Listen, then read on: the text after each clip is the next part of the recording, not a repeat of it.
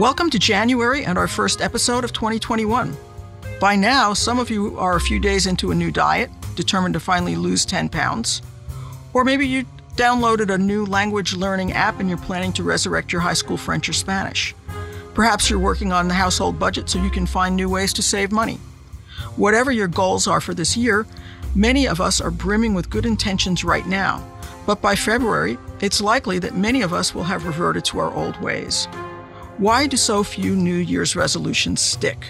And more broadly, why is it so difficult to make lasting behavioral changes? Is it just a lack of willpower, or is something else at play? Welcome to Speaking of Psychology, the flagship podcast of the American Psychological Association that examines the links between psychological science and everyday life. I'm Kim Mills. If you enjoy Speaking of Psychology, the conversation doesn't have to stop when the podcast is over. Get unlimited access to hundreds of videos about the latest in psychology for just one low price by registering for access to APA's 2020 virtual convention. Start with some of our selected videos featuring psychology's biggest names discussing topics such as racism, stigma, and COVID 19. Or use our on demand library to explore any psychological or behavioral topic. Go to convention.apa.org slash podcast. That's convention.apa.org slash podcast. Our guest today is Dr. Wendy Wood, a professor of psychology and business at the University of Southern California. She has spent decades studying how people form habits and how habits drive our behavior. In her recent book, Good Habits, Bad Habits The Science of Making Positive Changes That Stick, she explains how understanding the science of habits can help us make the lasting changes to our behavior that we want. Welcome to Speaking of Psychology, Dr. Wood. Oh, thank you. It's great to be here, Kim. Your research has found that a full 43% of our behavior is habitual, a number that might surprise some people. How did you arrive at that statistic, and what kinds of behaviors count as habits? When I started doing research on habits, I thought, like most people, that habits were just the simple little things we do, like brushing our teeth or putting on our seatbelt when we get into a car. But we did some research where we actually followed people and beeped them once an hour and had them tell us what they were doing and what they were thinking. And then we later had them tell us how often they do whatever they were doing in that circumstance. And what we found, this is where the 43% comes in, is that about 43% of the behaviors that people reported were ones that they were doing almost every day in the same circumstance. And they were doing them without thinking about what they were doing. So there's some non conscious process there that is guiding our actions because we don't have to consciously think about them. And that's the definition of habit is habits are behaviors that you form through repetition that you repeat relatively automatically so you don't have to think about them when you do them. 43% is a big number, but you know, an awful lot of our behavior is pretty repetitive, much more than we realize. Because when we repeat things, we're not thinking about what we're doing. We're just doing it.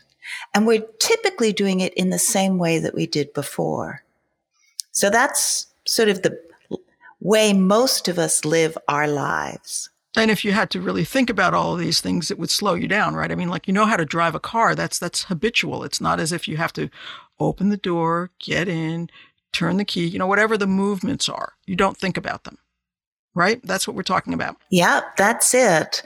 If you did have to think about it, it would be exhausting because you'd be constantly having to think about what is the next thing I do now? After I've done that. And that kind of decision making is just most of us, none of us can do it. Our brains are not set up for that. Well, let's talk about New Year's resolutions since it's that time of the year. Many of us have made some resolutions and many of us will fail to keep them. Now, in your book, you talk about how people think it's just a matter of having enough willpower, but that's not it, right? What are, what are we doing wrong? Well, starting with your first question about how much of our behavior is habitual, habits are a memory system that is very slow to change. After you repeat a behavior over and over in the same way, say you make you you may drink coffee in the morning and you probably make it in the same way each morning. And I'm guessing that when you stand in front of your coffee maker in the morning, you're not asking yourself how to do it or what to do. It just happens automatically. You're not even asking yourself if you want coffee this morning. If you're a coffee drinker, that's what you do. So, since so much of our behavior is like that, and it has, it's part of this habit memory system that learns slowly over time and only changes slowly if you want to alter the behavior. It's very hard to alter our habits once we've formed them. In fact, many of us think that we should be able to make a decision, right? I am going to lose weight this year. I'm going to make more friends this year. I'm going to be nicer to my family, my partner this year. I'm going to save more money. All of those great New Year's resolutions that you mentioned in the introduction. But the problem is, is that so many of those behaviors are habits and they, that memory sticks. It sticks long after our decisions to change have fallen away and we've given up. So habit memory is great because it gets us that coffee every morning in the way we like it. But it's also a challenge because it is resistant to change. And when we want to change, it's very hard. So, are some types of New Year's resolutions more likely to succeed than others? I mean, how can we craft resolutions that we're going to be more likely to be able to keep? There's actually some great data on this, and it's not my data. It was done with people who had formed New Year's resolutions and then were contacted three months later to see which ones they stuck with. And people were asked to rate two things. One is how much fun it would be to how enjoyable they'd find the resolution. That was one thing they rated. And a second is how life changing or how important the resolution would be. And you know, that's why we make resolutions. We make resolutions because they change our lives. So you'd think that people would stick with the ones that were more life changing and important, but that's not true. Instead, they stuck with the ones that were more fun, more enjoyable. And part of the reason for that is because our habits form when we repeat a behavior and get a reward for that. That reward um, uh, triggers a release of dopamine in our neural systems. And that dopamine works to tie together what we're doing into habit memories so that we start to consolidate and learn to repeat that particular behavior. So figuring out what you can do as a resolution that is to you enjoyable is going to be very important in whether you actually stick with it. Probably much more important than most of us realize. How long does it take for something to become a habit? I know there's been some data regarding, you know, what sounds like a pretty short period of time for something to become a habit, but I think you have found something that's a little bit surprising in that area. So, because habit memories are learning systems, right? Habits are part of the, a learning system. Things that are easier to learn you pick them up faster than things that are more difficult. So there's not a single number of repetitions that you have to do in order to form a habit. That said, there are data suggesting that a simple health behavior like mm, taking a walk after dinner or um, eating fruit with your lunch, that those can take, those kinds of simple behaviors can take, oh, maybe two months, three months to start to become a habit in the sense that they start to feel automatic. So you don't really have to make a conscious decision and struggle anymore. Instead, they're things that you just do automatically. So give yourself two to three months of repeating things as often as possible, and you should be able to form a habit. Now, some habits that we now have have taken really years to to settle in to become habits for basically for the population. I'm thinking of uh, wearing seatbelts or um, smoking less or not smoking at all. Can you talk about how they became habitual, but why it took as long as it did? Well, smoking has an interesting history because around the middle of the last century, we started to learn that smoking was really bad for us. And there was the landmark 1965 Surgeon General's report um, outlining exactly all of the health risks of smoking. And that had an effect, some effect on people's behavior, but not a whole lot. I mean, smoking is a habit. It's also addictive. Um, nicotine is highly addictive. The US government, though, put into place several policies that helped people control those habits. And one was that they banned smoking in public places. So they made it more difficult for people to smoke. So you have to start thinking every time you take out a cigarette. Is this a place where I can smoke? They put taxes on cigarettes. So it was harder to buy them. They took the packets off store shelves so that it was harder to actually purchase them. You have to go ask somebody behind a counter uh, for the particular brand and type that you smoke. All of these things put what we call friction on the behavior and made it more difficult. Made it more difficult, made it more thoughtful. And that cut smoking rates all of these things together cut smoking rates from 50%, which is what it was the middle of last century, to about 15% now. Only about 15% of Americans smoke currently, which is wonderful. It's an amazing, it's an amazingly positive success story for a health intervention. But it also gives us some insight personally about how to control unwanted habits.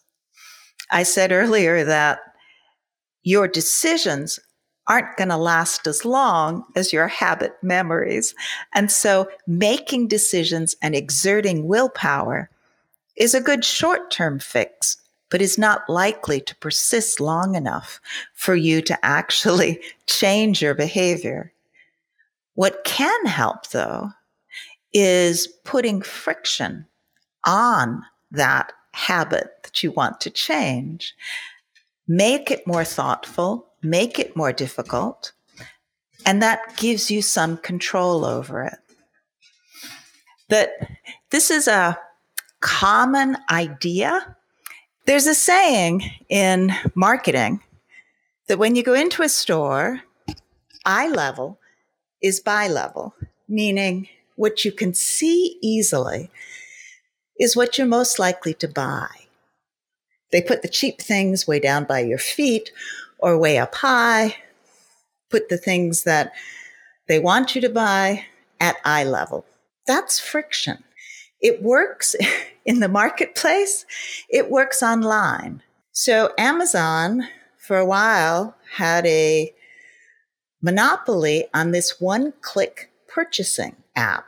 Two clicks and you lose customers. One click, you're more successful at selling things.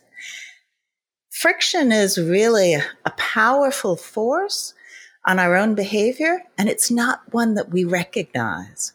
It's not one that most of us think of when we say, I'm going to change my behavior.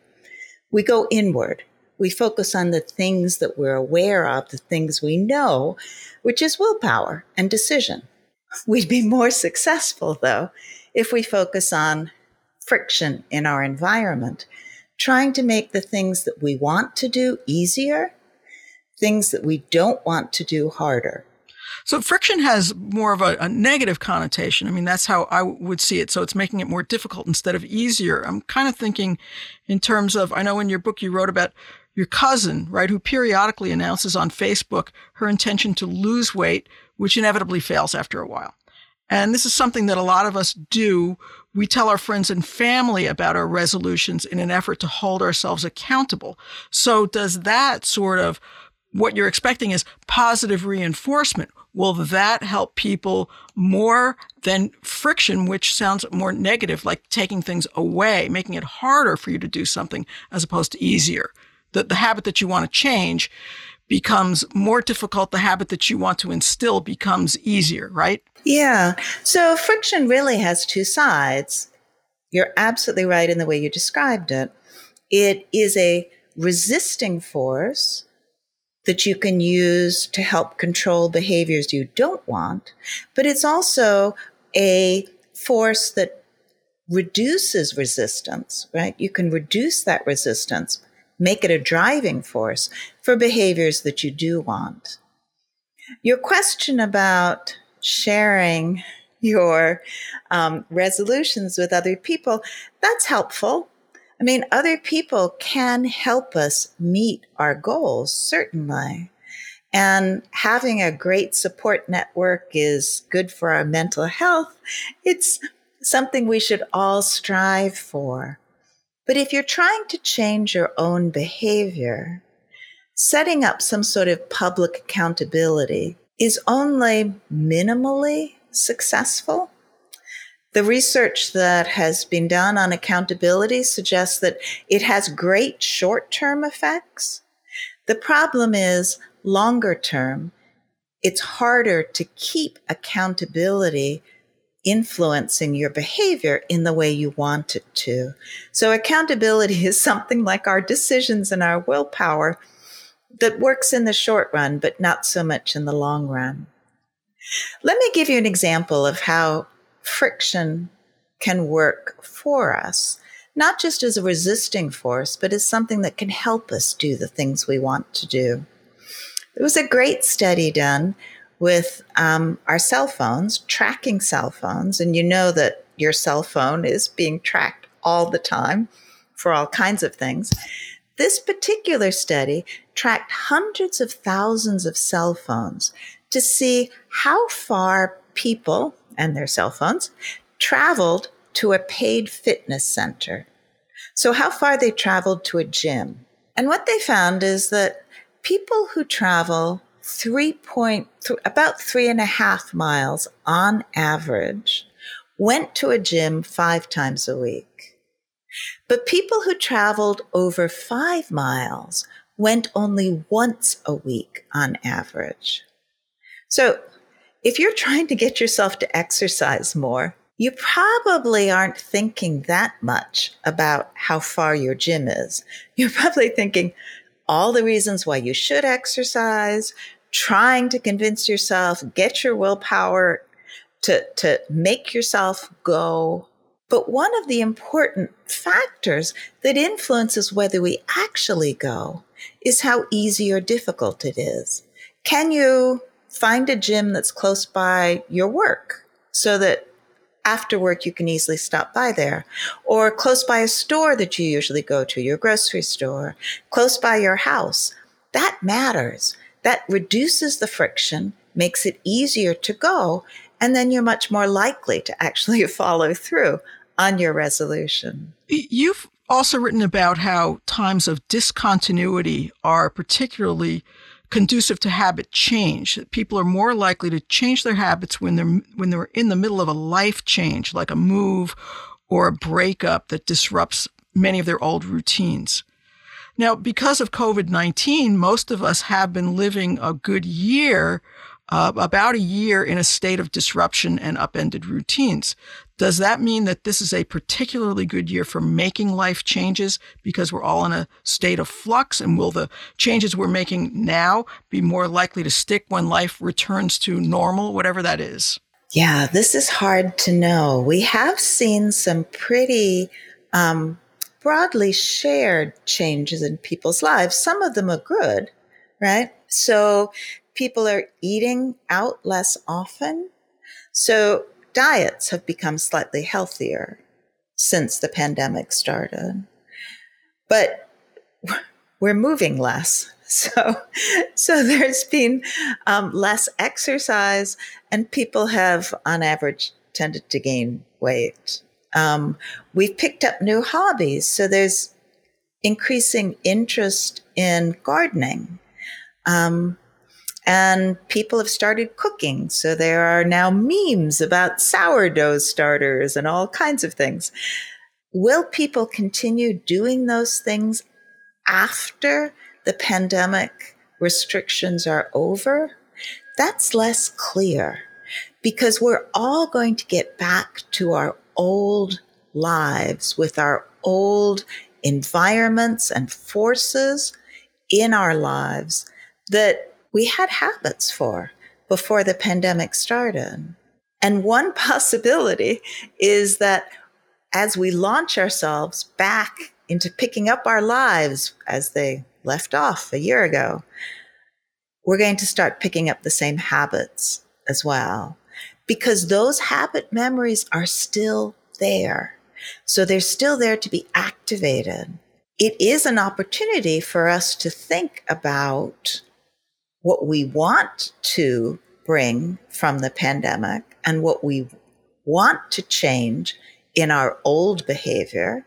So it's an opportunity for us to think, well, how do we keep gardening if we enjoy that? How do we keep cooking at home a bit more? How do we keep doing things with our family more maybe than we did before the pandemic? These are opportunities for us to think about behavior change and which ones we want to keep, which, which ones we don't. But don't be surprised if you find yourself just falling back sort of mindlessly into your old routines because that's your habit memory. It takes actually changing context, as you said, disrupting the context that activate your habits in order to provide that sort of window of opportunity to make new decisions and to establish new habits. It's interesting to think about it though, in terms of, um, you know, so many of us are, are teleworking right now and our employers have become accustomed to that and realize that we can actually be more productive in some cases. So perhaps we won't be going back to our lives as we knew them before. And maybe some of these habits will stick. So I, perhaps this is an area for future research for you, Dr. Wood. exactly. Thank you. um, one thing I thought was interesting was a study that you published a few years ago on stress and habits. And there's this idea that a lot of us have that when people are under stress, they do unhealthy things like stress eat. But you found out that when people are stressed, they may actually double down on whatever their habits are, whether they're good or bad, healthy or unhealthy. Can you talk about that a little bit? Most of us think that when we're stressed, we're going to fall back into doing things that make ourselves comfortable. And most of those are bad habits. We will watch too much TV, we'll um, surf the web, we'll eat too much. But in research that we've done and other people on stress and fatigue, feeling fatigued and overwhelmed, not having much decision making capacity left, sort of the way you feel drained at the end of a hard day. When you're in those circumstances, you expect to fall back on bad habits because they're comforting. But what we found actually is that people fall back on good habits too. And the reason is this that when you are stressed or when you're fatigued, you are not as able to control your behavior. Executive control functions are sort of tapped. They are um, not able to control behavior in quite the same way. And so, without our decision making capacity, we fall back on what we would typically do. And that typical could be something good, right? It could be that you work a whole lot and that's your habit. Or it could be that you exercise or go for long walks or call somebody who's a good friend that you can talk with and end up feeling better. All of those things are beneficial habits that you're more likely to repeat when you're stressed and fatigued than when you're not. It makes perfect sense that there would be that pattern if you understand how habits work, but it doesn't always fit our understanding of our own behavior. And part of that is we don't notice the good habits that we engage in. In fact, most of us think we are acting in ways that are consistent with our intentions. So we must have wanted to do that all along. We must work out when we're feeling stressed because we know that that's going to help relieve the stressful experience instead of recognizing, oh, that's my habit. And that's why I fell back on it when I was stressed. People underestimate their good habits and they tend to focus too much on their bad ones. And that's why we know so much more about bad habits than we do about good ones what can your your work, your science, tell us about um, some of the issues related to COVID nineteen, like getting people to wear masks and keep their physical distance? I mean, these are habits that we're trying to instill in people, and we're having a lot of pushback in some some parts of our country.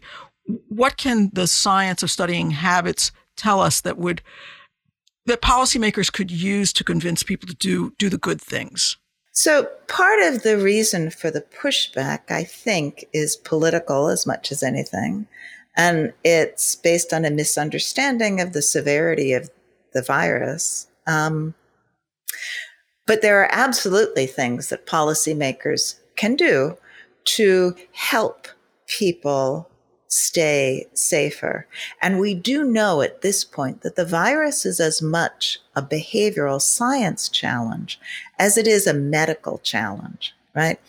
We can control the virus by wearing masks and keeping physical distance from others. We can also control it through vaccines. There's two routes, both are important. Estimates are that with the best vaccines, we're still not going to be able to get back to normal until we start bringing the virus levels down in the broader population. At least we're not going to be able to do that very quickly. So, using the idea of friction, you want to make it easy for people to wear masks. And something that retailers, stores, communities can do is make them free and available when people need them. So when you walk into a store, there should be a bunch of masks, disposable masks available that people can use so they don't have to remember to bring their own. Make it easy for people to keep using masks. Individuals themselves can do things to make it easy to remember to use a mask. Hang it in your car, hang it by your door so that it just becomes part of your habitual everyday leaving the house. You pick up your keys, you put on your mask, you leave. Same thing with physical distancing. Help people do it on a regular basis. So the marks that you see in pavements and stores about how far to stay away from other customers, from other people, they're great. They're very helpful. They remind people what to do and they make it the norm so that we're much more likely to just learn to do this and keep doing it in the future. There are a lot of things that people can do to apply behavioral science knowledge to help themselves change this behavior so that they're able to keep themselves and others safe. Uh, last question have you applied your research in in your own life? Do you make New Year's resolutions, and can you keep them? uh, I don't make New Year's resolutions, to be honest. Um, But, you know, like everybody else, I try to change my behavior. And given the knowledge that we've all gained in the past couple of decades about habits and how they work, it is possible to apply that in your own life to help with behavior change challenges. So, one of my favorite studies was done with eating, and it was done with people sitting in a room um, with two bowls of food. Some of them had a bowl of apples right in front of them, sliced apples, and then buttered popcorn was there in front of them, but they had to reach for it. Other people had the buttered popcorn right in front of them and the apple slices, they had to reach for them. And what the researchers found is that people who had apple slices close by ate a third fewer calories than people who had the popcorn close by. And it's not that they were less hungry or didn't like the popcorn, it's just having to reach for it was enough friction so that they were more likely to just eat the apples.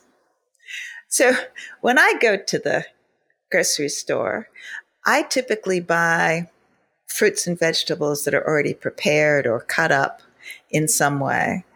And they're a little bit more expensive, but I know that I'm more likely to eat them if I do that. So if I'm trying to clean up my diet, if I feel like there's some need to do that, I will fill my refrigerator with fruit and vegetables all ready to eat so that when I open it, that's what's there. And I make sure that they're things that I like. So I don't buy things that are just because they're good for me. I try to get things that are rewarding and easy. And with those two keys, uh, uh, it makes it much easier to change your behavior. And we all have to do that. We all have periods where we eat too much, where we don't exercise enough, where we might be a little short with our spouse. Um, trying to figure out ways to make it easier to do the right thing is a good approach and works better than willpower because it's more long lasting. Well, this has been some great advice. I really appreciate it. And I'm, I'm much more determined now to keep my resolution. So thank you for joining us today, Dr. Wood. It's been really a pleasure talking to you. No, it's good fun. Thank you so much. You can find previous episodes of Speaking of Psychology on our website at www.speakingofpsychology.org or wherever you get your podcasts. If you have comments for future podcasts, you can email us at speakingofpsychology at apa.org. Speaking of Psychology is produced by Lea Winerman. Our sound editor is Chris Condayan. Thank you for listening. For the American Psychological Association, I'm Kim Mills.